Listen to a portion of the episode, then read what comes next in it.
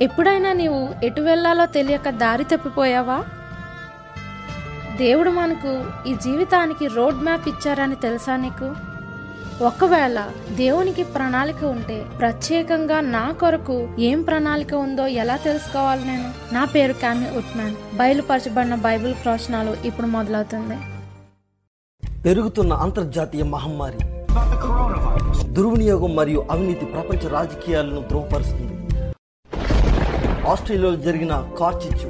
ప్రపంచమంతటా ఏం జరగబోతుందో తెలియపరచుటకు ఒక హెచ్చరికగా ఉన్నది. దీని అర్థం ఏమిటి? భవిష్యత్తులో ఏం జరగబోతుంది? అంతర్జాతీయ ప్రసంగికురాలైన క్యామి ఊట్మెన్ గారి ద్వారా బయలుపరచబడిన బైబిల్ ప్రవచనాలు అనే ప్రసంగాల శీర్షిక ద్వారా నేర్చుకోండి.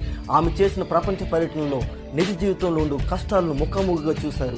ఆ కష్టాల పోరాటముల మధ్య నిరీక్షణ కల్పించు అద్భుతాలను చూశారు. బయలుపరచబడిన బైబిల్ ప్రవచనాలను ప్రసంగాల ద్వారా బైబిల్లో గల ప్రవచనాలు మన కళ్ళ ముందే ఎలా నెరవేర్చున్నాయో క్యామీ యూట్మెన్ గారి ద్వారా తెలుసుకోండి.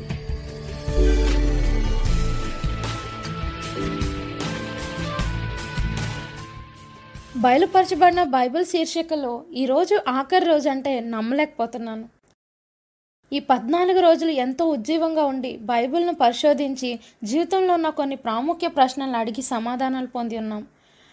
ఇప్పుడు చాట్ ద్వారా బయలుపరచబడిన బైబిల్ ప్రవచనాలు కలిసి అధ్యాయం చేశాక నూతన సత్యాన్ని ఏం నేర్చుకున్నారో తెలుపవలసిందిగా కోరుచున్నాను. మీరు ఇప్పటి వరకు జరిగిన కార్యక్రమాల్లో దేన్నైనా మిస్ అయ్యారా? గడిచిన కార్యక్రమాలను చూడటానికి మీరు A W R dot org slash బైబిల్కి వెళ్తే మీరు ఈ శీర్షిక వర్తమానాలన్నీ అక్కడ చూడొచ్చు. మీరు వాటిని వీక్షించవచ్చు అలాగే ఇతరులకు ఎప్పుడు కావాలంటే అప్పుడు పంచవచ్చు. ఒక అంశము మరొక అంశంతో ముడిపడి ఉంది కాబట్టి దయచేసి వాటిని క్రమ పద్ధతిలో చూడవలసిందిగా మనం చేస్తున్నాను. గమనించండి మా దగ్గర సమర్పణ కలిగిన ఆన్లైన్ బైబిల్ బాధకులు ఉన్నారు మీ ప్రశ్నలకు సహాయం చేయటకు వేచి ఉన్నారు. క్రింది లింక్ పై క్లిక్ చేసి అలాగే మీ పేర్లు ఆన్లైన్ బైబిల్ స్కూల్లో ఉచితంగా నమోదు చేసుకుంటకు ఎన్రోల్ ఫర్ ఫ్రీ అను మాటను క్లిక్ చేయండి.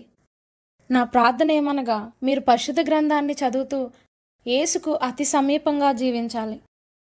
ఈ రోజు నేను కొంచెం క్రొత్తగా ప్రారంభించాలని తలుస్తున్నాను. నాజరేత్లో నుండి ఒక వ్యక్తి సాక్ష్యపు వీడియోను చూపించాలనుకుంటున్నాను. ఆయన దేవుని కొరకు ఎలా నిలబడ్డారో దేవుడు ఆయన కొరకు ఎలా నిలబడ్డారో చూద్దాం. ముస్లిం కుటుంబంలో పుట్టిన వీసం క్రైస్తత్వాన్ని ద్వేషించుటకు తర్ఫీదు పొందాడు.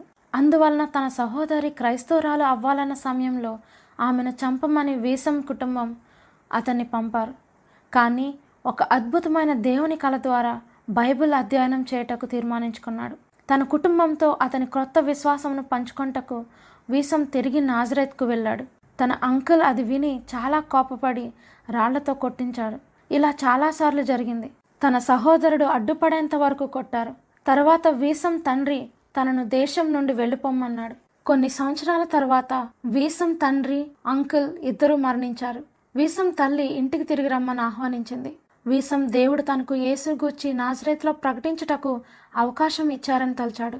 అందువలన తన తోటి వారికి ఇంగ్లీష్ నేర్పించడానికి బైబిల్ను ఉపయోగిస్తూ ఒక కేంద్రం పెట్టాలని నిర్ణయించుకున్నాడు. మేము వీసంకు కొన్ని దేవుని పాట్స్ ఇవ్వగా తన సమాజంలో వాటిని పంచాడు. కానీ తరువాత పరిస్థితులు ఇంకా దారుణంగా మారాయి. ఎందుకంటే చనిపోయిన తన అంకుల్ కొడుకులు తను చేస్తున్నది తెలుసుకున్నారు. వారు కూడా వీసంను కొన్ని సంవత్సరాల క్రితం రాళ్ళతో కొట్టారు. ఇప్పుడు ఒక దొంగల ముఠాతో వీసం ఇంటికి విసన్పై దాడి చేయటకు వెళ్ళాడు. వీసం భార్య ఆడి కింద జరుగుతున్న శబ్దాలను విని ఏం జరుగుతుందోనని పరుగున వచ్చింది. వెంటనే వీసం చాలా దారుణంగా హింసించబడుతున్నారని తెలుసుకుంది. ఆమె వెంటనే మోకాళ్ళు వేసి ప్రార్థించింది. అతన్ని మెటల్ రాడ్స్తో కొట్టబోతుంటే వీసం సహోదరులు అతన్ని కాపాడటకు పరుగున వచ్చారు. అయితే తరువాత అతని సొంత కజిన్ ఒక కత్తి తీశాడు వీసంను పొడవటానికి. ఆ కత్తి వంగిపోయి తనకు ఏ హాని చేయలేదు. వీసం సహోదరుడు ఆ వంగిపోయిన పడిపోయిన కత్తిని తీసి దేవుని మనిషిని మరలా చంపడానికి ఎవరన్నా ముందుకొస్తారా? అన్నాడు. ఆ మాటలు విన్నాక నిన్ను ఎక్కడ ఎప్పుడు చంపుతామో తెలియదు కానీ ఖచ్చితంగా చంపుతామని వెళ్ళిపోయారు. కొన్ని నెలల తర్వాత వీసంకు ఒక ఫోన్ కాల్ వచ్చింది. ఆ ఇద్దరు కజిన్స్ మోటార్ సైకిల్ మీద వెళుచుండగా చంపబడ్డారని వార్త విన్నాడు. ఇది నాకు దేవుడు నాతో ఉండగా నేనెవరికి వెరుతును అని మాటలు గుర్తు చేసింది. ఈ అద్భుతమైన సంఘటన ముస్లింల సమాజాన్ని ఆందోళనకు గురిచేసింది వీసం అడ్వెంటిస్ట్ వరల్డ్ రేడియోలో సెల్ ఫోన్ సువార్తను ఉపయోగించుటకు ఇదే మంచి సమయం అని భావించాడు. వర్తమానములను అరబిక్ భాషలో అనువాదం చేయు వ్యక్తిని కనుగొన్నాడు. ఆయన పేరు జామిల్. జామిల్ కొన్ని రోజులు అనువాదం చేశాడు. కొన్నిసార్లు అర్ధరాత్రి వరకు కూడా చేశాడు. బైబిల్ గూర్చిన వర్తమానాలను అనువాదం చేస్తుండగా అతను ఎంతగానో స్పందింపబడి బాప్టిస్ట్ సంఘ సభ్యురాలైన తన స్నేహితురాలితో పంచుకున్నాడు. ఆమె కూడా ఆ వర్తమానం బట్టి ఆశ్చర్యపడి తను వాళ్ళ సంఘ కాపరితో పంచుకుంది. ఆ సంఘ కాపరి కూడా ఎంతగానో సంతోషించి తను చదివిన దానికై వీసంను కనుగొని సంఘంలో ప్రసంగించమని కోరాడు. వీసం ఆ బాప్టిస్ట్ సంఘంలో బైబిల్ ప్రవచనాలను మన ఆరోగ్య వర్తమానాలను ఎల్ఎన్జీ వైట్ గారి రచనలను పంచుకున్నారు. వారి హృదయాలు ఎంతగానో మార్పు చెందాయి. సంఘ కాపరి మరియు తన సంఘం అంతా సెవెంత్ డే అడ్వెంటిస్ట్ సంఘంలోనికి బాప్టిజం పొందుటకు తీర్మానించుకున్నారు. ఒక అందమైన సబ్బాత్ దినాన మేము యోర్దాను నది దగ్గర చర్చ్ కార్యక్రమంను నడిపిస్తుండగా ఒకరి తర్వాత మరొకరు బాప్తిజం తీసుకుంటకు వచ్చారు. వీసం ఈ ప్రశస్తమైన వారిని బాప్తిజంకు నడిపించట ద్వారా చాలా ఆనందాన్ని పొందాడు. అది దేవుని యొక్క అద్భుతమైన శక్తి కదూ? ఈరోజు నేను మీకు ఒక నూతనమైనది ఇవ్వాలనుకుంటున్నాను. అదేమంటే బైబిల్ ప్రవచనాలకు సంబంధించిన మరింత సమాచారంను మీరు మీ సెల్ ఫోన్లోనే పొందుటకు అవకాశం. క్రింద ఇవ్వబడిన లింక్ను క్లిక్ చేయండి. మీకు నేరుగా మీ సెల్ ఫోన్లోకే బైబిల్ ప్రవచన బోధనలు వస్తాయి. మీకు తెలుసా? యేసు బాప్టిజం ద్వారా నూతన ప్రారంభంకై మనకిచ్చిన అవకాశం ఎంతో ఆనందకరమైనది. మీరు బాప్టిజం ద్వారా యేసును వెంబడించుటకు తీర్మానం తీసుకున్నారని తలుస్తున్నాను. ఇంతవరకు మనం అధ్యయనం చేసినది ఈరోజు ఈ సందర్భం నాకు నడిపించింది. ఈ భూమి పట్ల దేవుని ఆఖరి ప్రణాళిక ఏంటి? అలాగే నీ పట్ల నా పట్ల దేవుని ప్రణాళిక ఏమై ఉంది? ఈ భూచరిత్ర ప్రారంభం నుండి మనలను కాపాడుటకు మన చుట్టూ ఆయన కంచెను ఉంచుటకు ఆయన అందమైన వధువు సంఘమును అంత్యదినం నాకు నడిపించుటకు దేవునికి ఏ విధమైన ప్రణాళిక ఉందో మనం చూస్తాం. ప్రార్థించి మనం మహాసంఘర్షణలోకి వెళ్దాం స్నేహితులారా. పరలోకమందున్న మా తండ్రి విశ్వానికి రాజా మా హృదయాలకు రాజా నన్ను శుద్ధి చేసి మీ పరిశుద్ధాత్మతో నింపండి. నా పెదవులను కేవలం మీ మాటలతో అభిషేకించండి. మేము నివసిస్తున్న రోజులను గురించి పూర్తిగా జాగ్రత్త పడుటకు సహాయం చేయండి.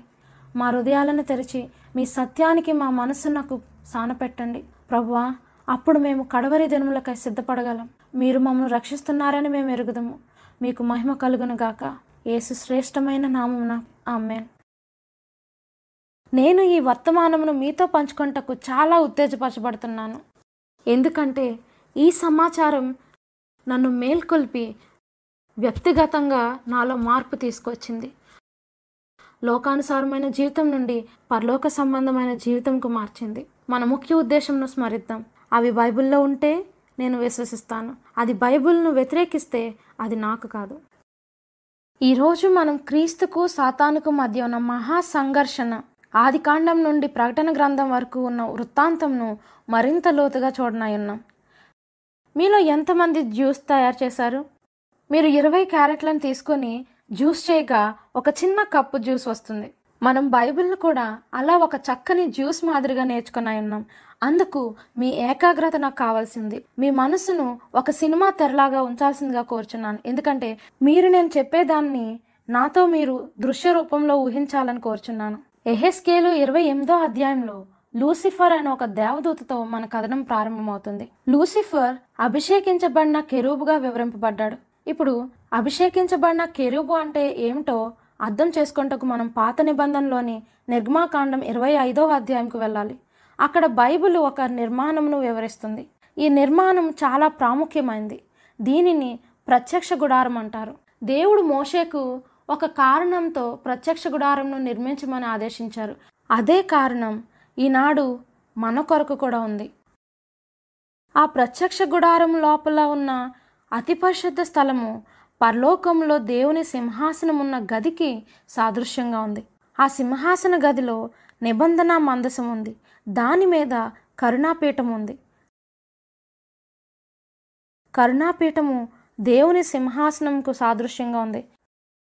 అది మనకు పరలోకంలో దేవుని సింహాసనముకు పునాది ఆయన ఆజ్ఞలని అవి ఎంతో ప్రాముఖ్యమైనవని తెలియజేస్తుంది. ఎందుకంటే పది ఆజ్ఞలు నిబంధన మందసం లోపల ఉన్నాయి. బైబిల్ ఆ మందసమునకు ఇరువైపులా ఇద్దరు దేవదూతలు ఉన్నారని వారిని అభిషేకించబడిన కెరూబులని పిలుస్తారని చెబుతుంది. అభిషేకించిన కెరూబు పని ఏమనగా కాపాడుట లేదా భద్రపరచుట. ఇది లూసిఫర్ పరలోకంలో ఉన్నప్పుడు అతని పనిని వివరిస్తుంది. లూసిఫర్ దేవుని ధర్మశాస్త్రాన్ని కాపాడవలసి ఉంది. అతను దేవుని దగ్గర ఉన్నాడు. అతను దేవుని ధర్మశాస్త్రం యొక్క పవిత్రతను కాపాడాలి. ఎందుకంటే అది దేవుని ప్రభుత్వంనకు పునాది వంటిది. కానీ బైబిల్ ఎజికియల్ ఇరవై ఎనిమిదో అధ్యాయంలో మనకు ఆ లూసిఫర్ పాపము తనలో కనుపరిచినంత వరకు ప్రవర్తన విషయంలో యథార్థవంతుడుగా ఉన్నాడని చెబుతుంది. దేవుని వాక్యం పాపం అనగా ఆజ్ఞ అతిక్రమం అని వివరిస్తుంది. కాబట్టి లూసిఫర్ దేవుని ధర్మశాస్త్రాన్ని కాపాడవలసి ఉండగా అందుకు వ్యతిరేకంగా దేవుని ధర్మశాస్త్రంపై తిరుగుబాటు చేశాడు. అప్పుడు పరలోకంలో దేవుని ధర్మశాస్త్రంపై మొట్టమొదటి యుద్ధం మొదలైంది. సాతాను ధర్మశాస్త్రాన్ని ద్వేషిస్తున్నాడు. మనం చాలా రోజులు కలిసి ఈ వాస్తవాన్ని అధ్యయనం చేశాం. బైబిల్ లూసిఫర్ పరలోకంలో మూడు వంతుల దేవదూతలను మోసం చేశాడని నేర్చుకున్నాం. ఎలా మోసం చేశాడు? కోట్లాది దేవదూతలను. హే పరిశుద్ధమైన దేవదూతలు మీరు నాతో కలిసి దుర్మార్గులవుతారా? అని అడిగాడా? లేదు. అది మోసం అవదు వాడు అంతకు మించి చాలా నేర్పరితనంతో మోసం చేశాడు. యషయా పద్నాలుగో అధ్యాయం మనకు వివరిస్తుంది. లూసిఫర్ నేను మహోన్నతునితో సమానంగా ఉంటాను అని ప్రకటిస్తున్నట్లు. మహోన్నతునితో సమానంగా ఉండుటానగా నీతిమంతునిగా ఉండటం దేవుడు చేస్తున్నట్లుగా మంచి చేయటం ఆయన పరిశుద్ధంగా ఉన్నట్లుగా పరిశుద్ధంగా ఉండటం. లూసిఫర్ వాస్తవానికి నేను దేవునిలాగా పరిశుద్ధంగా ఉండగలను. నేను పరిశుద్ధంగా ఎలా ఉండాలో చెప్పుటకు ఎలాంటి ధర్మశాస్త్రం అవసరం లేదు అని అన్నాడు. ఇలాంటి వాదనను ఇదివరకు ఎప్పుడైనా విన్నావా? మనం దేవునిలా ఉండుటకు మనకు ధర్మశాస్త్రం అవసరం లేదు అని వాదనకు అర్థం మనం స్వనీతి పరులమని ఆలోచించడమే. దేవుడు లేకుండా మేము ఏమైనా చేయగలం అని వాదించడం. అదే పరలోకంలో మూడు వంతుల దేవదూతలను మోసం చేసింది. మీ మనసులో నేను చెబుతున్న దాన్ని ఒక చలనచిత్రంగా ఊహించుకుంటూ నన్ను అర్థం చేసుకుంటున్నారని తలుస్తున్నాను. ఎందుకంటే ఈ పురాతన కథ మన ప్రపంచం ఎలా మొదలైందో మన ప్రణాళిక ఎందుకు గందరగోళంలో ఉందో అని కారణంను కనపరుస్తుంది. కానీ ఈ స్థితి తాత్కాలికమైనది మాత్రమే. ఎందుకంటే దేవునికి నిన్ను నన్ను రక్షించుటకు గొప్ప ప్రణాళిక ఉంది. తరువాత బైబిల్ నాకు లూసిఫర్ మరియు అతని దూతలు పరలోకం నుండి పడద్రోయబడ్డారని చెబుతుంది. ఎందుకలా? ఎందుకు లూసిఫర్ వెంటనే తీర్పు తీర్చబడలేదు? దాన్ని నువ్వు ఎప్పుడైనా అప్పుడే ఎందుకు తీర్పు తీర్చలేదు అని నిన్ను నీవు ప్రశ్నించుకున్నావా? సమాధానం చక్కగా వివరింపబడింది. ద్వితీయోపదేశ కాండము పంతొమ్మిదో అధ్యాయము పదిహేను నుంచి పంతొమ్మిది వచనాల్లో మోషేకు ఇస్రాయేలీలకు ఒక నియమంను తెలియజేస్తుంది. ఆ నియమం ఏమంటే ఇద్దరు మధ్య ఏదైనా సంఘర్షణ వచ్చినప్పుడు వారిరువురు మధ్య మూడవ వ్యక్తి అనగా వేరే సాక్షి ఉండాలి. అదే సరైన పద్ధతి. ఇప్పుడు అదే నియమాన్ని పరలోకంలో కథకు జమ చేద్దాం. లూసిఫర్ మరియు అతని దూతలు తిరుగుబాటు చేసినప్పుడు పరలోకంలో ఎన్ని వర్గాలున్నాయి? రెండు వర్గాలున్నాయి.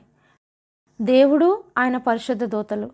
లూసిఫర్ అతని మోసపరచబడిన దూతలు. అది ఏదో ప్రతిష్టంభన ఉన్నట్టుగా ఉంది. అనగా అపవాది దేవుని నిందిస్తున్నాడు. అపవాదిని తీర్పు తీర్చడానికి దేవుడే తీర్పు సింహాసనంపై కూర్చున్నారని. ఎందుకంటే ఆ సమయంలో నిందింపబడినది దేవుడు. ఆయనే తీర్పు తీర్చాలంటే అది సమంజసం కాదు. ఎహెస్కేలు ఇరవై ఎనిమిదో అధ్యాయము పదిహేడో వచనంలో దేవుడు లూసిఫర్ని పడవేసి నువ్వు రాజులు చూచుండగా నిన్ను హేళనకు అప్పగించేదను అని చెప్పారు. ఈ పదము ఏదో ఒక తీర్పులాగా కనిపిస్తుంది. మరియు మీరు సాతాన్ని ఇలా ఊహించగలరు. సాతాను మనసులో దేవుని గూర్చి హ నన్ను తీర్పు తీర్చడానికి ఎవరిని తీసుకొస్తావు? పరలోకం ఇప్పుడు రెండు భాగాలుగా విడిపోయిందని గ్రహించలేదా? ఇక్కడ ఒక ప్రశ్న. లూసిఫర్ను తీర్పు తీర్చడానికి మూడవ సాక్షిగా దేవుడు ఎవరిని ఉపయోగిస్తారు? కొన్ని రాత్రుల క్రితం మనం వెయ్యేండ్ల కాలము మరియు తీర్పు గురించి అధ్యయనం చేశాం. జ్ఞాపకం ఉంచుకోండి. రక్షింపబడిన వారు పరలోకంలో ఈ గ్రంథాలను తనిఖీ చేస్తారు. వారు న్యాయమూర్తిగా ఉంటారు. న్యాయం తీర్చివారికి ఉండవలసిన మూడు అర్హతలను మనం చూద్దాం. న్యాయం తీర్చివారిగా ఉండాలంటే మొదటిది వారికి జరిగిన అపరాధం గురించి వ్యక్తిగతంగా తెలిసి ఉండకూడదు. సాతాను తిరుగుబాటు చేసినప్పుడు మానవాళి ఎక్కడ ఉంది?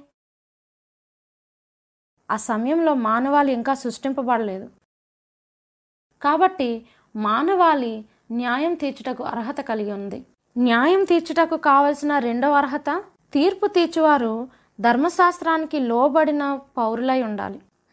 ఆదాము అవ్వలు సృష్టింపబడినప్పుడు దేవుని ధర్మశాస్త్రం వారి హృదయాలలో వ్రాయబడి ఉందని మనకు తెలుసు. కాబట్టి మానవులు దీనికి కూడా జ్యూరీ మెంబర్గా ఉండడానికి అర్హత కలిగి ఉన్నారు. మూడవది ఒక న్యాయమూర్తి మంచి చెడుల మధ్య తేడాలను గుర్తించగలగాలి మరియు ప్రజల అభిప్రాయానికి లోబడి ఉండకూడదు. కొరిందియలకు రాసిన మొదటి పత్రిక ఆరో అధ్యాయము మూడో వచనము. మనము దేవదూతలకు తీర్పు తీర్చదమని ఎరుగరా? మనం దేవుని చేత సృష్టింపబడిన రాజులము. ఒక విధంగా చెప్పాలంటే. న్యాయం తీర్చువారము. కాబట్టి స్త్రీ పురుషులు qualify on న్యాయం తీర్చుటకు ఉండవలసిన మూడు. అర్హతలను కలిగి ఉన్నారు. మానవుడు Lucifer sees this సృష్టింపబడినప్పుడు creation of man and సాతాను wonders, వారిని చూసి are these the ఆశ్చర్యపడి ones oh that are to ఇప్పుడు judge వీరు నన్ను me? తీర్పు తీరుస్తారా We'll దాని see about సంగతి చూద్దాం that. Now ఇప్పుడు let's think దీని about గురించి this. ఆలోచిద్దాం When ఏదో ఒక Satan రోజు finds out from అతని God మానవాళి that తీర్పు someday he will తీరుస్తుందని be దేవుడు judged నన్ను by the human తెలుసుకున్నప్పుడు race, what does తర్వాత he do అతను ఏం next? చేస్తాడు He అతను seeks to మనల్ని bribe or లంచంతో sway కొనడానికో us, లేక జ్యూరీ the jury సభ్యులమైన members, మనలను over to his వాడి side, వైపుకు త్రిప్పుకోవాలని his way of చూస్తాడు. thinking and వాడి rebelling. ఆలోచన విధానానికి He మరియు begins తిరుగుబాటు his చేయటకు lies ప్రయత్నిస్తాడు in Eden at the అతని tree. అబద్ధాలను ఏదేనో had to ఉన్న con చెట్టు దగ్గర or ప్రారంభించాడు convince మానవులు humans దేవునికి to కాకుండా follow his సాతాను instructions వెంబడించలాగిన and not God's. ఒప్పించాల్సి ఉంది When Satan సాతాను beguiles Eve in తోటలో the ఉన్న garden, హవ్వను does he say మోసం to Eve, చేసినప్పుడు "మ్మ్, హవ్వ would you like నువ్వు to be దుష్టురాలిగా evil?" ఉండాలనుకుంటున్నావా అని అడిగాడా లేదు. అలా అని ఉంటే వాళ్ళ పని చాలా స్వచ్ఛంగా కాబట్టి అందుకు బదులుగా అతను మీరు దేవునిలా ఎలా ఉండాలో చూపిస్తాను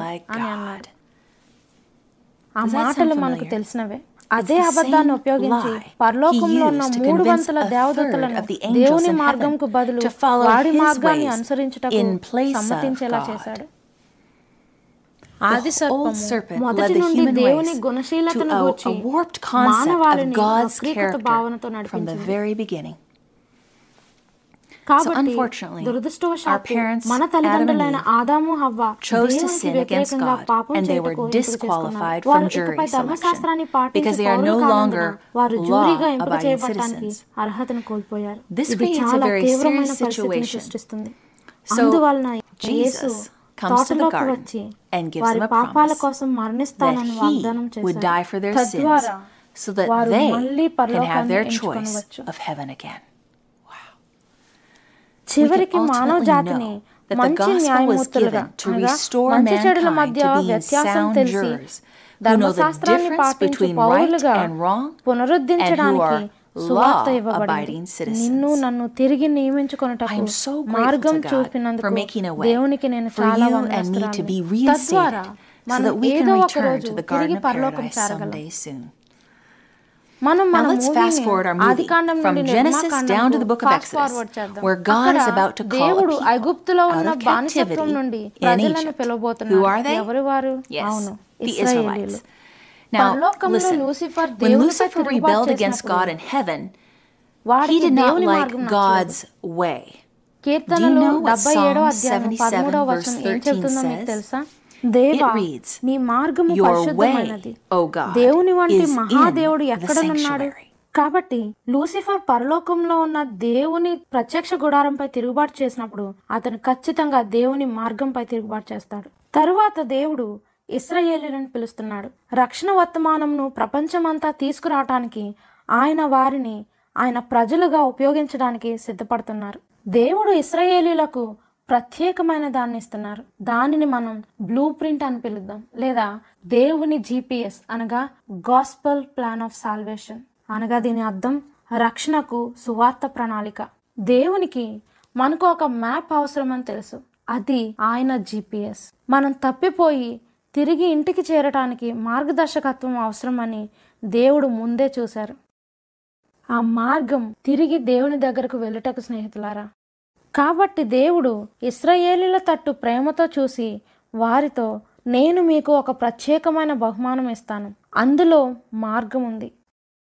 ఇస్రాయేలులారా నేను మిమ్మను ఈ మ్యాప్ ఈ ప్రత్యేక జీపీఎస్ను ప్రపంచమంతటికి ఇచ్చుటకు ఉపయోగించాలనుకుంటున్నానని అన్నారు. పరలోకంలో దేవుని సింహాసనం గది అనగా దేవుని మందిరం యొక్క ప్రతిరూపాన్ని అరణ్యంలో ఇస్రయేలీలు నిర్మిస్తున్నది చూసిన సాతాను ఎలా ఆగ్రహం తెచ్చుకొని ఉంటాడో మనం అర్థం చేసుకొని ఊహించగలం. ఎందుకంటే ఇప్పుడు రక్షణను సంబంధించిన దేవుని ప్రణాళికను అర్థం చేసుకునే అవకాశం మానవులకు ఉంటుంది.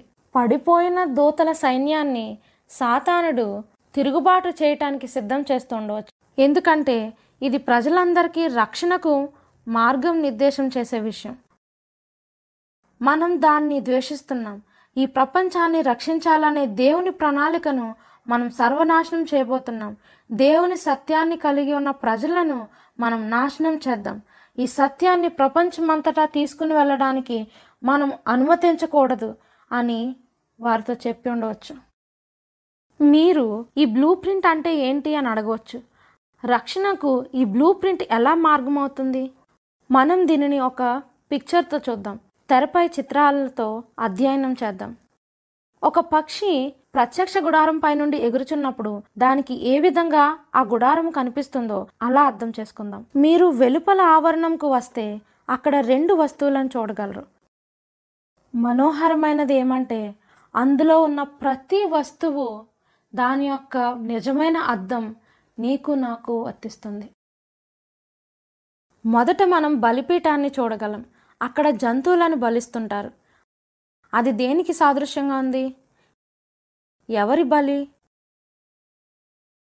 యేసుక్రీస్తు. తరువాత గంగాలంను చూడగలం. అక్కడే యాజకులు చేతులు కాళ్ళు కడుక్కోవాలి. అది సువార్తలో దేన్ని సూచిస్తుంది? బాప్టిజం ఇప్పుడు మనం పరిశుద్ధ స్థలం లోపలికి వెళ్దాం. అక్కడ సముఖపు రొట్టెల బల్లను చూడగలం. అది దేవుని వాక్యాన్ని సూచిస్తుంది. అనగా జీవాహారం. మత్తే సువార్త నాలుగో అధ్యాయము నాలుగో వచనంలో మనుషుడు రొట్టె వలన మాత్రము కాదు కానీ దేవుని నోట నుండి వచ్చు ప్రతి మాట వలనను జీవించును అని వ్రాయబడి ఉంది. తరువాత నీవు తిరిగితే ధూపవేదిక కనిపిస్తుంది. అది మన ప్రార్థనలను సూచిస్తుంది. ఆ తర్వాత నీవు దీపవృక్షంను చూడవచ్చు. అది పరిశుద్ధాత్మను సూచిస్తుంది. అనగా దేవుని యొక్క ఆత్మచేత ఇతరులకు మన సాక్ష్యం స్నేహితులారా. మీరు లోకానికి వెలుగై ఉన్నారు. కొండ మీద నుండి పట్టణము మరుగై ఉండనేరదు. మనం ఏసుకై ప్రకాశించాలి. ఇది అంతా మన యొక్క సాక్ష్యం స్నేహితులారా. ఇప్పుడు మనం అతి పరిశుద్ధ స్థలంకు వెళ్దాం. అందులో పది ఆజ్ఞలు గల నిబంధన మందసంను చూడగలం స్నేహితులారా. ఇది మన బ్లూ ప్రింట్ యొక్క లేఅవుట్. అయితే ప్రత్యక్ష గుడారము దేవుని సువార్త ప్రణాళిక ఎలా అవుతుంది?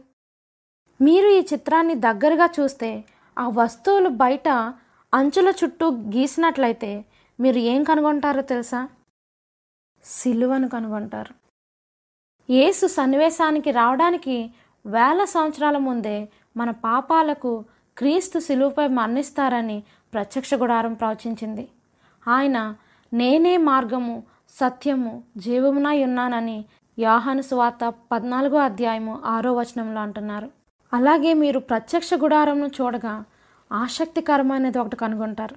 ఎందుకంటే వస్తువు ఉన్న ప్రతి స్థలంలోనూ క్రీస్తు మేకులతో గాయపరచబడ్డారు. కుడి చేతిలో ఒక మేకు ఎడమ చేతిలో ఒక మేకు తలపై ముళ్ళ కిరీటం. ఆయన విరిగిన హృదయంతో మరణించారు. ఆయన కాళ్ళను ఒకదానిపై ఒకటి ఉంచి మేకులు తెగ్గొట్టారు. ప్రక్కలో పొడవగా రక్తం నీరు కలిసి బయటకు వచ్చాయి. దేవుడు ఆయన ప్రజలను ఈ ప్రణాళిక ద్వారా మరలా మరలా విమోచిస్తున్నారు విడుదల చేస్తున్నారు. ఉదాహరణకు ఇస్రాయేలీలను పరిగణిద్దాం. నిర్గమాకాండం పన్నెండో అధ్యాయంలో వారు బానిసత్వం నుండి బయటకు నడిపింపబడుతున్నారు. దేవుడు వారిని చేయమని చెప్పిన మొట్టమొదటి ఏంటి? బలి అర్పణ మరియు దాని రక్తమును వారి ద్వారముల మీద రాయమన్నారు. అది ఏ వస్తువును సూచిస్తుంది? బలిపీఠము.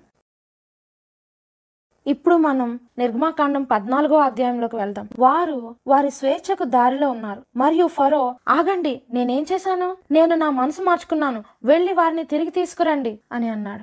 దేవుడు ఏం చేశారు? ఆయన ఎర్ర సముద్రాన్ని పాయలుగా చేశారు. అది దేన్ని సూచిస్తుంది? గంగాలము అనగా బాప్టిజం.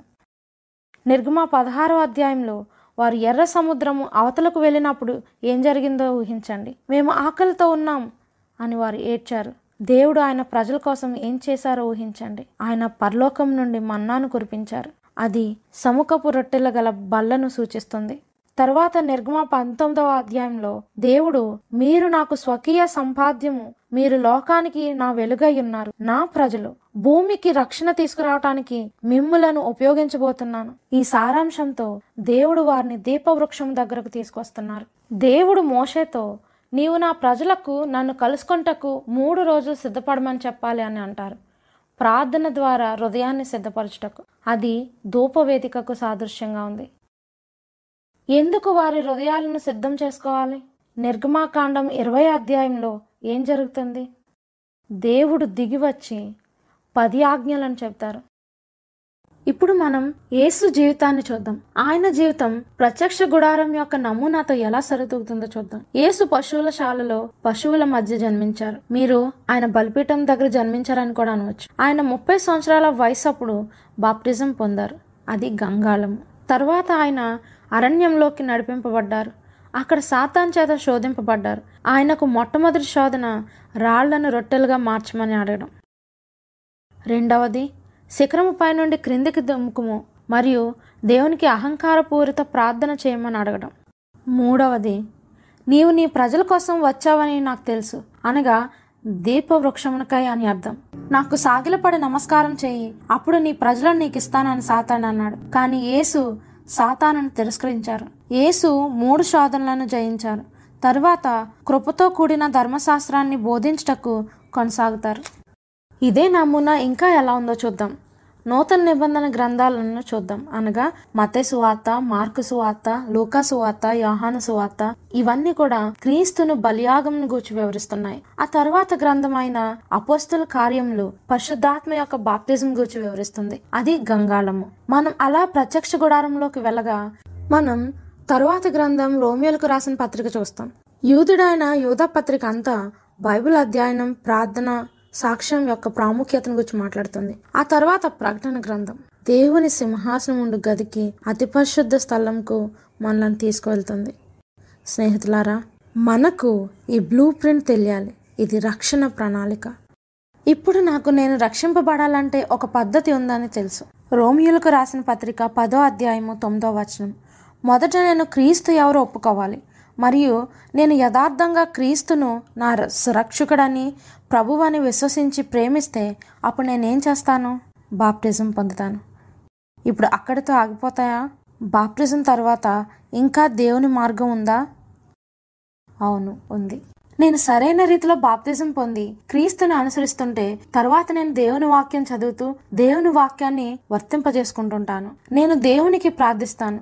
మా బంధం ఇంకా బలపడాలని. అలాగే ఇతరులకు ఆయన మంచి ప్రేమను గూర్చి సాక్ష్యం ఇస్తాను. దేవుని రక్షణ ప్రణాళిక మార్గంలో ఉండగా చివరికి మీరు ఎక్కడికి నడిపించబడతారో ఊహించండి. అవును. యాహాను పద్నాలుగో అధ్యాయం పదిహేనవ వచనం. యేసు మీరు నన్ను ప్రేమించిన ఎడల నా ఆజ్ఞలు గైకొందరు. ఇప్పుడు అపవాది దేవుని రక్షణ ప్రణాళికను బట్టి ఆగ్రహంతో ఉంది. పాత నిబంధన అంతటా అపవాది ఈ బ్లూ ప్రింట్ కలిగి ఉన్న ప్రజలందరినీ నాశనం చేయటకు ప్రయత్నిస్తున్నాడు. మరియు బ్లూ ప్రింట్ను నాశనం చేయాలనుకున్నాడు. దానిని ఇలా ఊహించండి. బ్లూ ప్రింట్ ఒక ఫుట్బాల్ అనుకోండి. దేవుడు మనకు ఆ ఫుట్బాల్ను అనగా ఇస్రాయేలీలకు ఇచ్చి ఫీల్డ్ అంతటా తీసుకుని వెళ్ళమని అనగా కానీ ఇస్రాయేలీలు వారు దేవుని వ్యతిరేకించుటకు ఎంపిక చేసుకొని వారు ఎంతగా మొండిగా ఉంటారంటే దేవుడు వారిని వారి సొంత పద్ధతిలో వెళ్ళుటకు అనుమతిస్తారు. వారి సొంత మార్గంలో వెళ్ళి బబులోనియల బానిసత్వంలో పడిపోతారు. తర్వాత ఏం జరిగింది? మనం దానియేలు గ్రంథంలోని మొదటి మూడు ప్రవచనాలకు పరిచయం చేయబడతాం. మొదటి ప్రవచనం డెబ్బై వారాల ప్రవచనం ఈ ప్రవచనం దేని గురించి చెబుతుంది? ఈ ఉదాంతమును సులువుగా చేద్దాం స్నేహితులారా. ప్రవచనం ఏమంటే దేవుడు ఇస్రాయేల్తో అంటున్నారు. వారికి ఈ ప్రత్యక్ష గుడారం డెబ్బై వారంలో వస్తుందని. మీరు దాన్ని స్వీకరించటకు సిద్ధంగా లేకపోయినట్లయితే మరియు మీరు తిరుగుబాటును కొనసాగించిన నేను బ్లూ ప్రింట్ను మీ నుండి తీసుకొని వేరే వారికి ఇస్తానని. ఏం జరిగిందో ఊహించండి. యేసు వచ్చినప్పుడు ఇస్రాయేలీలు సిద్ధంగా లేరు మరియు ఇస్రాయేలీలు క్రీస్తును తిరస్కరించారు. ఆయన మరణించినప్పుడు ఏం జరిగిందో మీకు తెలుసు. గుడారపు తెర పైనుండి క్రిందికి రెండుగా చినిగిపోయింది. ఇది భూమి మీద బ్లూ ప్రింట్ ముగిసిందని సూచిస్తుంది. యేసు ఆయన పునరుత్నం తర్వాత పరలోకంకు పరలోక ప్రత్యక్ష గుడారం మీద ఆరోహణమయ్యారు. తర్వాత బ్లూ ప్రింట్ లేదా ఆ బాల్ అసలు ఇస్రయేలీల నుండి తీసుకొనబడి ఆధ్యాత్మిక ఇస్రయేలీలకు ఇవ్వబడింది. ఊహించండి ఈ రాత్రి మనం పాత నిబంధన అంతా చదివాం. హు సగం అయిపోయింది.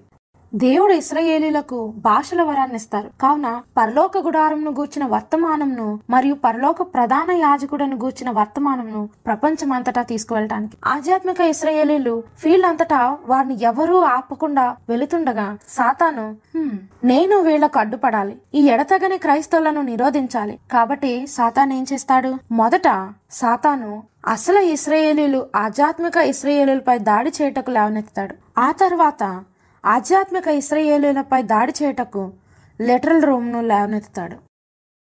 సాతాను క్రైస్తవుడు మరణించిన ప్రతిసారి ఆ మరణం వాడికి వ్యతిరేకంగా పనిచేస్తుందని కనుగొంటాడు.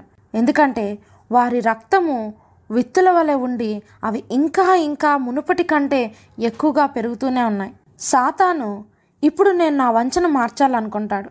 ఆ వంచన మనకు దానియాల గ్రంథంలోని రెండవ ప్రవచన కాలమును పరిచయం చేస్తుంది.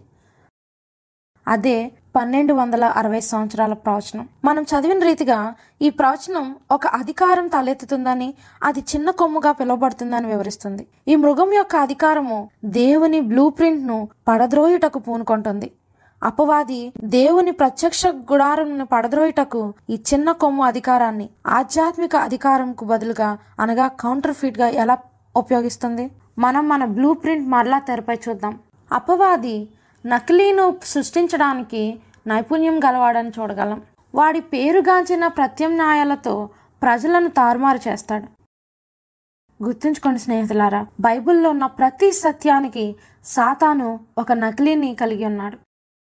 కాబట్టి ఏం జరిగింది? చీకటి యుగంలో అనగా పన్నెండు వందల అరవై సంవత్సరాల కాలంలో మనం బాగుగా అధ్యయనం చేసాం చీకటి యుగం యొక్క సంఘము రోమన్ కాథలిక్ సంఘము దేవుని ప్రత్యక్ష గుడారము బోధిస్తున్న దేవుని సత్యాలను పడద్రోసింది. అనగా నా ఉద్దేశం ఏమైంది? క్రీస్తుని బలియాగమునకు సాదృశ్యంగా ఉన్న బలిపీఠము పడద్రోయబడి దాని స్థానంలో పెన్నెన్స్ అనగా తపస్సు అను బోధనతో బదిలీ చేయబడింది. మీ పాపానికి చెల్లించడానికి క్రీస్తు బలియాగము సరిపోదు కాబట్టి మీరు ఇంకా చెల్లించాల్సి ఉందని ప్రజలకు చెప్పారు. క్రీస్తుని వేదన బలియాగం యొక్క ప్రాధాన్యత పడద్రోయబడింది. దాని స్థానంలో నకిలీ బోధ వచ్చింది. ఇప్పుడు బాప్తిజం సూచిస్తున్న గంగాళం సంగతి ఏంటి చీకటి యుగం యొక్క సంఘము ముంచి బాప్తిజం ఇచ్చుట అను అసలు పద్ధతిని తీసివేసి ముంచి బాప్తిజం తీసుకున్న పద్ధతి హృదయపూర్వక పశ్చాత్తాపం నాకు పిలుచు దానికి ప్రత్యామ్నాయంగా శిశువు చిలకరింపు బాప్తిజంను బదిలీ చేస్తామని చెప్పింది. వారు దానిని మాత్రమే చేయకుండా వారు పరిశుద్ధ స్థలం నాకు కూడా వెళ్ళారు. దేవుని వాక్యాన్ని సూచించు సముఖపు రొట్టెల బల దగ్గరకు వెళ్ళారు. మీరు దేవుని వాక్యంను మీకు మీరుగా అర్థం చేసుకోలేరు. యాజకుడు మాత్రమే దాన్ని వివరించగలడు అని ప్రకటించారు ఈ విధంగా సంఘం యొక్క ఆచారాలు దేవుని వాక్యం కంటే ప్రాముఖ్యమైనవని ప్రోత్సహించారు. అది మాత్రమే కాదు. చరిత్ర చూపిస్తుంది. వారు ప్రార్థనను సూచించు ధూపవేదిక దగ్గరకు వెళ్ళారు వెళ్ళి మీరు దేవునికి నేరుగా ప్రార్థించకూడదు. కేవలం యాజకుడి ద్వారానే వెళ్ళాలి అని అన్నారు. వాస్తవానికి వారికి వారే గదిని రెండు భాగాలుగా కర్టెన్తో విభజించి ఇతర మానవుల పశ్చత్తాపమును వినుచు దేవుని స్థానంలో ఒక మానవుని కూర్చోబెట్టారు. ఇది దేవుని అతి పరిశుద్ధ స్థలాన్ని అనుకరించడం స్నేహితులారా. ఈ నకిలీ బోధలు వెలుగును సంఘం నుండి పోగొట్టి చీకటిగా చేశారు. అనగా చీకటి యుగంగా చేశారు. ఆఖరికి రోమన్ క్యాథలిక్ సంఘము అతి పరిశుద్ధ స్థలంకు వెళ్ళింది. వెళ్ళి దేవుని పది ఆజ్ఞల ధర్మశాస్త్రాన్ని తీసుకొని వాటిని గందరగోళం చేసింది. ఈ వివరాలను గురించి మనం ఈ శీర్షికలో చాలా సమయం గడిపాం. వారు నాలుగవ ఆజ్ఞను అనగా ఏడవ దిన విశ్రాంతి దినము తీసుకొని త్రోసివేసి దాని స్థానంలో మొదటి దిన ఆరాధన బదిలీ చేశారు. సాతాను దేవుని జీపీఎస్ను గందరగోళంకు గురి చేయాలని తీర్మానించుకున్నాడు. వాడు మీరు నశించిపోవాలని ఆశిస్తున్నాడు. మనం నిరాశ చెందాలా? దేవుడు ఇప్పుడు ఏం చేయబోతున్నారు?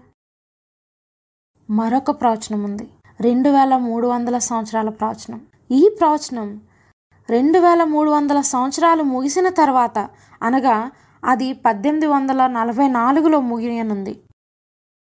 స్నేహితులారా ఇది లోతైన అంశం. మీరు మా బైబిల్ బోధకులను ఈ అంశంను గురించి అడగమని ప్రోత్సహిస్తున్నాను. అయితే నేను ఈ పాయింట్ చెప్పాలి. ఈ రెండు వేల మూడు వందల సంవత్సరాల కాల వ్యవధిలో ప్రత్యక్ష గుడారం పవిత్రపరచబడుతుంది లేదా పునరుద్ధరించబడుతుంది. దానియేలు ఎనిమిదో అధ్యాయం పద్నాలుగో వచనం. అది మరలా దాని అసలు స్థితికి అనగా దేవుని మార్గంకు పునరుద్ధరించబడుతుందని వివరిస్తుంది. కాబట్టి దీన్ని వీక్షించండి. దేవుడు ఐదు వందల సంవత్సరాల్లో ఏం చేయ ప్రారంభిస్తారో నీకు తెలుసా? చీకటి యుగంలో పడద్రోయబడిన ప్రతి సత్యాన్ని తిరిగి పునరుద్ధరించడానికి ప్రారంభిస్తారు. మనం మన గత బ్లూ ప్రింట్ అనగా సత్యం పడద్రోయబడినది చూపించి దాని దగ్గరకు మరలా వెళ్దాం. అక్కడ దేవుడు ఏం చేస్తారో జాగ్రత్తగా చూడండి. జాన్ వైక్లిఫ్ అనే ఒక వ్యక్తి ఉన్నారు. ఆయన భూమి మీద పదమూడవ శతాబ్దంలో కనబడతారు. దేవుడు జాన్ వైక్లిఫ్తో ఏం చేయబోతున్నారు? ఆయన బైబిల్ను ప్రజలకు అర్థమవు భాషల్లోకి అనువాదం చేశారు. కాబట్టి సముఖపు రొట్టె బల్లను పునరుద్ధరించారు. ఆయన వలననే మనం ఈనాడు మన సొంత భాషలో చదువుటకు బైబిల్ను కలిగి ఉన్నాం. స్నేహితులారా ఒకవేళ నేను పదమూడవ శతాబ్దంలో ఉండి ఉంటే జాన్ వైక్లిఫ్ ఎక్కడ ఉంటే అక్కడ ఉండేదాన్ని ఆయన్ని వెంబడిస్తూ. ఇప్పుడు పద్నాలుగో శతాబ్దంలో మార్టిన్ లూథర్ అనే ఒక దైవజనుడు జన్మించారు. ఆయన ప్రొటెస్టెంట్ దిద్దుబాటును పదిహేనవ శతాబ్దంలో ప్రారంభించారు. ఆయన ద్వారా యేసుక్రీస్తు శిలువుపై బలియాగమే మన పాపాలకు మూల్యం చెల్లించింది. అంతేకాని పెనెన్స్ కాదు అను సత్యాన్ని దేవుడు పునరుద్ధరించారు. నేను ఆయన కాలంలో జీవించినట్లయితే నేను లూథరన్గా ఉండేదాన్ని. లూథరన్ మూమెంట్కై దేవునికి స్తోత్రం చెల్లును గాక ఆ మెయిన్ పదిహేనవ శతాబ్దంలో జాన్ కాల్విన్ సన్నివేశంలోకి వస్తారు. ఆయన ప్రెస్బిటేరియన్ మూమెంట్ను స్థాపించారు. జాన్ కాల్విన్కు ప్రార్థన గూర్చి ప్రత్యేక భారం ఉండేది. ఆయన మనం నేరుగా దేవుని సింహాసనం దగ్గరకు వెళ్ళవచ్చు అని అన్నారు. జాన్ కాల్విన్ ధూపవేదికను పునరుద్ధరించారు. నేను ఆ కాలంలో ఉండి ఉంటే ప్రెస్బిటేరియన్ అయి ఉండాలని ప్రార్థించేదాన్ని. దేవుని ప్రజలు నూతన సత్యాన్ని లేక దేవుడు చూపించు నూతన వెలుగు అంగీకరిస్తూ వస్తున్నారని గమనిస్తున్నారా స్నేహితులారా? అద్భుతం. పదహారవ శతాబ్దంలో జాన్ స్మిత్ ఆయన బైబిల్ చదువుచుండగా ఒక నిమిషం ఆగి శిశువు చిలకరింపుతో బాప్తిజం పొందలేం కదా? బైబిల్ బాప్తిజం పొందడానికి ముందు మీ పాపాలను ఒప్పుకొని పశ్చాత్తాపపడి పూర్తిగా ముంచబడి బాప్తిజం పొందమని బోధిస్తుంది అని గమనించారు. ఇది గంగాలమును పునరుద్ధరిస్తుంది. ఆయన బాప్టిస్ట్ మూమెంట్కు స్థాపకుడయ్యాడు. స్నేహితులారా నేను పదహారవ శతాబ్దంలో జన్మించినట్లయితే నేను ఖచ్చితంగా బాప్టిస్ట్ సభ్యురాలను అయి ఉండేదాన్ని. పదిహేడవ శతాబ్దంలో జాన్ వెస్లీ అను వ్యక్తి సన్నివేశంలోకి వచ్చారు. ఆయన మెథడిస్ట్ మూమెంట్ స్థాపకుడు. ఆయనకు సువార్త ప్రపంచమంతటా వెళ్ళాలని ప్రత్యేక భారం ఉండేది. దేవుడు ఆయన ద్వారా దీపవృక్షమును పునరుద్ధరించారు. మీరు మీ వెలుగును ప్రకాశింపనీయుడి. నేను పదిహేడవ శతాబ్దంలో జీవించి ఉంటే నేను మెథడిస్ట్ను అయి ఉండేదాన్ని స్నేహితులారా. పునరుద్ధరించబడటానికి ఇంకొక వస్తువు ఉంది. దేవుడు ఏ ఉద్యమాన్ని సన్నివేశంలోకి పిలుస్తారు? పద్దెనిమిదవ శతాబ్దంలో తప్పిపోయిన సత్యాన్ని అనగా ఆఖరి వస్తువును పునరుద్ధరించారు. ఏ ఉద్యమం నిబంధన మందసమును పునరుద్ధరిస్తుంది? Seventh day Adventist movement. నిబంధన మందసంలో ఉన్న పది ఆజ్ఞలను అనగా విశ్రాంతి దినమును పరిశుద్ధంగా ఆచరించటకు జ్ఞాపకముంచుకోనుము అను నాలుగో ఆజ్ఞతో సహా అన్నిటినీ పునరుద్ధరిస్తుంది. దేవుడు ఎంపిక చేసుకున్న దినము సబ్బాతు మన ముద్ర. మనం దీన్ని చదివాం స్నేహితులారా. అది నీవు రక్షింపబడటకు నీపై ఆయన ముద్ర. దానిని మనం అధికారపు ముద్ర అను అంశంలో చూసాం. ఇలాంటి సమయం కోసం దేవుడు నిన్ను పిలిచారు. ఆయన నీవు బైబిల్ సత్యాన్ని తెలుసుకోవాలని ఆశిస్తున్నారు. మనం బైబిల్లో ప్రకటన ఏడో అధ్యాయంలో చెప్పబడ్డాం. మనం దేవుని ముద్ర కలిగి ఉండాలని. కడవరి కాలంలో పరలోకమునకై మనం ఖచ్చితంగా ముద్రింపబడాలి స్నేహితులారా. మనం ప్రకటన పద్నాలుగో అధ్యాయంలో మొదటి దేవదూత సువార్తను ప్రపంచం అంతటా ఎలా తీసుకువెళ్తుందో చదివాం. ఈ సువార్త చీకటి యుగంలో ప్రకటింపబడలేకపోయింది. ఎందుకంటే దేవుని సత్యం పడద్రోయబడింది. కానీ మరలా ప్రజల నుండి పద్దెనిమిది వందల నలభై నాలుగులో తీసుకొనబడింది. సత్యమైన వస్తువులన్నీ దేవుని చేత పునరుద్ధరించబడ్డాయి. కాబట్టి సెవెంత్ డే అడ్వెంటేజ్ సభ్యులు ఎవరు? మన heritage Lutheran Baptist Methodist Presbyterians. మనం భూమి చరిత్రలో దేవుని చేత పునరుద్ధరించబడిన సత్యాలన్నిటినీ అనగా దేవుని బ్లూ ప్రింట్ను తీసుకున్నాం. పంతొమ్మిది వందల ఎనభై ఎనిమిదో సంవత్సరంలో క్యాల్ స్టేట్కు మరియు స్టాన్ఫోర్డ్ మధ్యన ఫుట్బాల్ గేమ్ జరిగింది. అది ఒక ఆటగా పిలువబడింది. గడియారంలో నాలుగు సెకండ్లు మిగిలాయి. క్యాల్ స్టేట్ ఒక్క పాయింట్ తక్కువలో ఉంది. స్టాన్ఫోర్డ్ వారు మేమే గెలిచామన్న ఆనందంతో అప్పటికే విజయాన్ని సెలబ్రేట్ చేసుకోవడం మొదలుపెట్టారు. స్టాన్ఫోర్డ్ చేయాల్సింది ఏమంటే బాల్ను తన్నడమే. వారు అంతటితో ఆట అయిపోతుందని తలంచారు. నా ఉద్దేశం ఏమంటే బాల్ను తిరిగి ఇచ్చి గెలిచిన ఇతర జట్టు యొక్క అసమానత ఏంటి? కాబట్టి వారు బాల్ను తన్నగా ఆ బాల్ ఫీల్డ్లో వెళ్ళగా స్టేట్ జట్టులో ఒక వ్యక్తి ఆ బాల్ను తీసుకున్నాడు. పరిగెత్తడం ప్రారంభించాడు. మొదటి వ్యక్తి పరుగు కొనసాగించుండగా ఎవరో ఒక వ్యక్తి వేరే జట్టులో ఉన్నవాడు వంచన చేశాడు. కానీ అతను నేల మీద పడిపోయే ముందు అతని దగ్గర ఉన్న బాల్ను తన జట్టులో అవతల వైపు ఉన్న వానికి ఇచ్చాడు. ప్రజలు వారి కాళ్ళపై నిలిచారు. అరుస్తున్నారు. రెండవ వ్యక్తి ఆ బాల్ తీసుకుని పరిగెత్తాడు. కామెంటేటర్స్ ఎంతో ఉత్తేజపడుతున్నారు. వారి గొంతు పెంచుతున్నారు. ఎందుకంటే రెండవ వ్యక్తి వంచన చేయబడే లోపు అతను నేలకు పడిపోయే లోపు మరొక వ్యక్తికి మూడో వ్యక్తికి ఆ బాల్ను పాస్ చేశాడు. అలానే నాలుగో వ్యక్తి అలాగే ఐదో వ్యక్తి అలాగే ఆరో వ్యక్తి కూడా ఆ బాల్ను పట్టుకుని పరిగెత్తుతూ ఉన్నాడు అందరూ వారి కాళ్ళపై నిలబడి అరుస్తున్నారు. ఆ ఆరో వ్యక్తి ఆటను ముగించాడు. వినండి స్నేహితులారా అపవాది బ్యాండ్ దాని కాళ్ళ మీద నిలబడి ఉంది. వారు ఇప్పుడు ఆట అయిపోయింది అనుకుంటున్నారు వారు ఆజ్ఞలు పాటించే క్రైస్తవులు బైబిల్ను పూర్తిగా విశ్వసించే సెవెంత్ డే అడ్వెంటిస్టులు ఓడిపోయిన ప్రజలు అనుకుంటున్నారు. స్నేహితులారా దేవుడు మనం ఆటను ముగించాలని కోరుచున్నారు. మనం ఆటను ముగించి ఇంటికి వెళ్దాం. గడియారంలో ఇక సమయం లేదు. పద్దెనిమిది వందల నలభై నాలుగవ సంవత్సర ప్రవచనము బైబిల్లో కడవరి కాల ప్రవచనం స్నేహితులారా. దాన్ని నీకు నీవే అధ్యయనం చేయాలి. నా మనసులో నేను అనుకుంటున్నాను. దేవదూతలు వారి కాళ్ళ మీద లేక వారి రెక్కల మీద నిలుచున్నట్లు చూస్తున్నాను. వారు కమాన్ కమాన్ అని మన కోసం చీరప్ చేస్తున్నారు. దాని కడవరి కాలంకు ముగింపుకు తీసుకువెళ్ళండి అని ప్రోత్సహిస్తున్నారు. దేవుని ప్రజలు ఫీల్డ్లోకి వెళ్ళి మొదటి దూత వర్తమానంను రెండవ దూత వర్తమానంను మూడవ దూత వర్తమానంను చేత పట్టుకొని ఆటను ముగించుటకు పరిగెత్తాలి స్నేహితులారా. మూడవ దూత వర్తమానం నోవాహు వర్తమానం కంటే మరి ఏదీ కాదు. ఓడలోకి ప్రవేశించండి. బైబిల్ సత్యంను ఆలస్యం చేయక ఆలస్యం కాకముందే ఓడలోకి సత్యమైన సంఘంలోకి ప్రవేశించండి. ఎందుకు? ఎందుకంటే దేవుని ముద్ర ఓడ లోపల ఉంది. బైబిల్ ఓడ బయట ఉన్నవారు మరణానికి ముద్రింపబడతారని అంటుంది. మనం ప్రకటన పదిహేనో అధ్యాయం పదహారో అధ్యాయంలో చదువుతాం. ఏడు తెగుళ్ళు చేత పట్టుకొని ఉన్న ఏడు దేవదూతలు అతి పరిశుద్ధ స్థలం నుండి బయటకు వస్తున్నట్లు చూడగలం. ఎందుకు? ఎందుకంటే ఆ ఏడు తెగుళ్ళు పొందుకొని వారు ఎవరనగా అతి పరిశుద్ధ స్థలంలో కనుగొనబడిన దానిని తిరస్కరించిన వారు పట్టించుకొనని వారు మన వర్తమానం ఏమనగా ఓడలోకి ప్రవేశించండి. ఎవరైతే ఓడలోకి ప్రవేశించి దేవుని ముద్రను పొందుకుంటారో వారు ఏడు తెగుల గురించి భయపడిన అవసరం ఉందా? అవసరం లేదు. మనకు ఎప్పుడు బైబిల్ సమాధానం ఇచ్చే రీతిగా కీర్తనల తొంభై ఒకటవ అధ్యాయం చూద్దాం. ఇది నాకు ప్రియమైన అధ్యాయం. ఒకటవ వచనం. మహోన్నతిని చాటున నివసించువాడే సర్వశక్తిని నీడను విశ్రమించువాడు. ఇది భద్రతకై వాగ్దానం స్నేహితులారా ఈ వాగ్దానంను ఎత్తిపట్టండి. పదవ వచనం.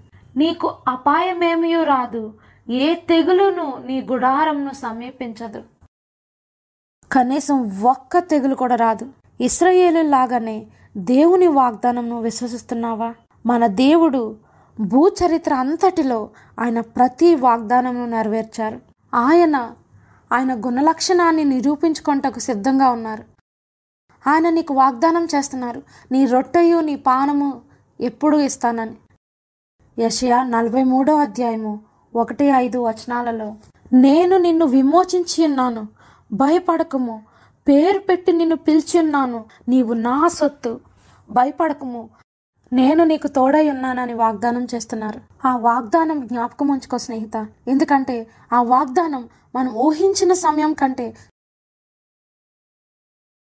త్వరలోనే ఏదో ఒక రోజు మనకు అవసరమవుతుంది.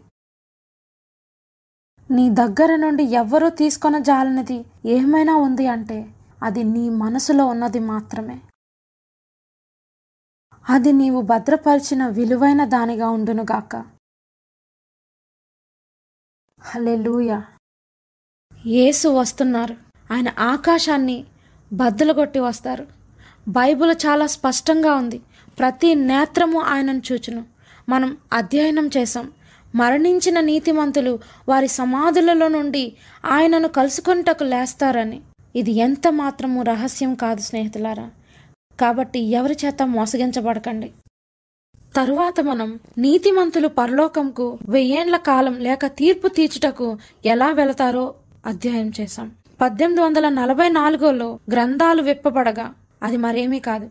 ప్రకటన గ్రంథం పన్నెండో అధ్యాయం పదో వచనంలో సాతాను దేవుని ప్రజలను హింసిస్తున్నట్లు చెప్తుంది. గ్రంథాలను దేవుడు విప్పడానికి కారణం నిన్ను నన్ను నశింపచేయడానికి కాదు కానీ సాతాను అబద్ధికుడని రుజువు చేయటం కోసం. కాబట్టి సాతాను ఆమె అది చేసింది? ఈయన ఇది చేశాడు? అని భయపెట్టినప్పుడు దేవుడు పరలోకంలోని గ్రంథాలను తీసి తెరచి వారు వాటన్నిటికై పశ్చత్తాపడ్డారు కాబట్టి వారు మంచు వలె తెల్లగా ఉన్నారు. వారు నా పిల్లలు అని అంటారు. గ్రంథాలలో మనలను రక్షించడానికి ఆధారాలుంటాయి. అంతేకాని నాశనం చేయటానికి కాదు. ఇప్పుడు వెయ్యేండ్ల కాలంలో తీర్పు మొదలవగా నీతిమంతులు గ్రంథాలను చూచుటకు అవకాశం పొందుతారు. వారు దేవదూతలతో కీర్తనలు పాడవచ్చు. మీ మార్గములు న్యాయమైనవి నీతి గలవి ఓ దేవా. నీవు నీతితో తీర్పు తీరుస్తావని అని పాడవచ్చు. వెయ్యేండ్ల కాలం ముగిసాక దేవుడు పరలోకం నుండి వచ్చి మరణించిన దుర్మార్గులను లేవనెత్తుతారు. మనం అధ్యయనం చేసిన రీతిగా ఆ సమయంలో ఈ భూగ్రహం ప్రపంచం ఎప్పుడూ చూడని ఒక పెద్ద మూవీ థియేటర్గా మారుతుంది. ఒక పెనరామిక్ వ్యూలో ప్రతి ఒక్కరము కూడా దాన్ని చూస్తామని చెప్పబడ్డాం. అది భూమి యొక్క చివరి సినిమా. ఇప్పుడు ఇది నిజమైన టీవీ. ఇదేదో నమ్మించడానికి కాదు. తప్పిపోయిన వారు నన్ను వేలెత్తి చూపి నువ్వు ఈ సినిమా చూసావు? నాకు చెప్పలేదు. నీవు హాలీవుడ్లో కొత్త సినిమా కోసం చెప్పావు కానీ ఈ మహా సంఘర్షణ గూర్చిన కథను నాకు చెప్పలేదు అని నన్ను అనడం ఇష్టం లేదు. ఇప్పుడు దేవుడు దుర్మార్గులను నశింపచేయు సమయం వస్తుంది. దేవుడు అగ్నిని ఎందుకు ఉపయోగిస్తున్నారో అర్థం చేసుకోండి. ఆయన వెర్రివాడు కాదు కానీ ఆయన ప్రేమయ్య ఉన్నారు. దేవుడు దహించు అగ్నిగా వివరింపబడ్డారు. హెబ్రిల్కు రాసిన పత్రిక పన్నెండో అధ్యాయము ఇరవై తొమ్మిదో వచనంలో. సొలోమోను పరమగీతము ప్రేమను వివరిస్తుంది. నీవెప్పుడైనా ప్రేమలో పడ్డావా? ఆ ప్రేమ జ్వాలను అనుభూతి చెందావా? దేవుడు అలా ఉన్నారు. ఆయన జ్వాల వలె ఉన్నారు. రెండవ రాజులు ఆరో అధ్యాయము పదిహేడో వచనం. అక్కడ ఆయన రథము అగ్నిచేత ఉందని ఆయన పట్టణము అగ్నిచేత ఉందని ఆయన సింహాసనము అగ్ని వలె ఉందని మరియు ఆయన మనలను ఆ అగ్నిలో మనగలిగేలా ఉండాలని కోరుచున్నారు. అంతేకాని అగ్నిలో కాలాలని కోరడం లేదు స్నేహితులారా. దేవుని ప్రసన్నత కావాలని కోరుచున్నావా? అయితే నీకు ఫైర్ ప్రూఫ్ ఉండాలి. ఎందుకంటే దేవుడు మోషేకు మండుచున్న పొదను చూపించినప్పుడు పొద మండుచుంది కానీ అది కాలిపోలేదు. దేవుడు మోషేకు మానవాళికి ఇది నా మాదిర్యాన్ని చూపించ ప్రయత్నించారు. ఆయన ప్రసన్నతలో మనం నిలబడగలాలని కోరుచున్నారు. షడ్రక్ మేషక్ అభెజ్ఞగో మండుచున్న అగ్నిలో పడద్రోయపడగా వారు కాలిపోలేదు. వారి వలె నిలబడాలని కోరుచున్నారు. జాగ్రత్తగా వినండి. దేవుని మహిమతో నీతిమంతులు నిత్యము వెలుగుతారు. కానీ దుర్మార్గులకు ఫైర్ ప్రూఫ్ లేనందున వారు పూర్తిగా దహించిపోతారు. దేవుడు వారిని పరలోకంనకు రానివ్వరు. ఎందుకంటే పరలోకం వారికి నరకంగా ఉంటుంది. అపవాది ఎలా త్రిప్పివేశాడో చూసారా మహా గొప్ప ఘనతతో దేవుడు ఆయన పెద్ద బాహువును చాపి దుర్మార్గులను ఆఖరిసారిగా హత్తుకుంటారు. దుర్మార్గులందరూ ఆ పెద్ద కౌగిల్లో వారు తిరస్కరించిన ప్రేమను అనుభూతి చెందుతారు. అప్పుడు ప్రతి మోకాలు వంగబడి అందరూ ఓ దేవా నీ కార్యములు న్యాయమైనవి. దుర్మార్గులను నశింపజేయడానికి ఏకగ్రీవ నిర్ణయం ఉంది.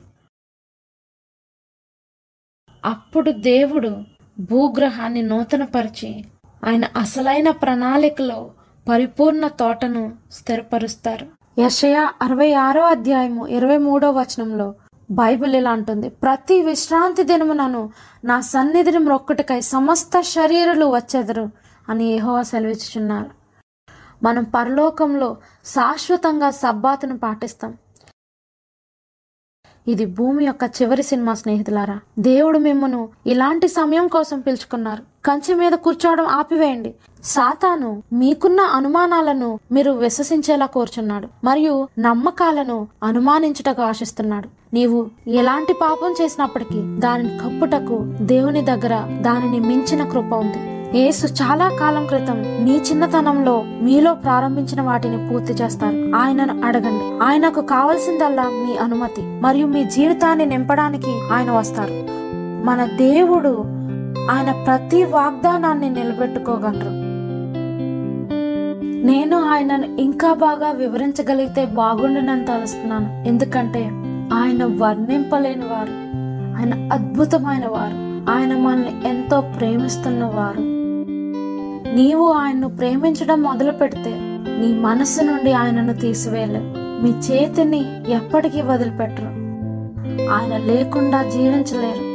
మరణం కూడా ఆయనను చేజిక్కించుకోలేదు. సమాధి ఆయనను బంధించజాలలేదు. సమాధి ఖాళీగా ఉంది స్నేహితులారా. ఎందుకంటే మన విమోచకుడు సజీవుడు. ఆయన నీతో శాశ్వతంగా ఉండాలని ఆశిస్తున్నారు. ప్రార్థిద్దాం. పరలోకమందున్న మా తండ్రి విశ్వానికి రాజా మీ సత్యంలో మేమందరము స్థిరంగా నిలబడాలని ప్రార్థిస్తున్నాను. అప్పుడు సాతాను పన్నాగాల నుండి జాగ్రత్త పడగలం.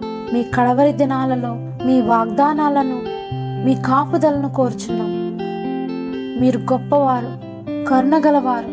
మేము అనర్హులమైనప్పటికీ మీరు మమ్మను కాపాడుచు ప్రతి అవసరాన్ని తీరుస్తున్నారు. మమ్మను మీరు వజ్రాలా చూస్తున్నారు. మీ కొరకు ప్రకాశింపజేస్తున్నారు. ఎసయ్యా మీరు రాజులకు రాజు. నేను ప్రత్యేకంగా ఇప్పుడు నాతో కలిసి అధ్యయనం చేస్తున్న నా స్నేహితుల కోసం ప్రార్థిస్తున్నాను. ప్రతి ఒక్కరి హృదయం ఎరిగి ఉన్నారు ప్రభా మీ పరిశుద్ధాత్మను ప్రత్యేక రీతిగా వారిపై పంపండి.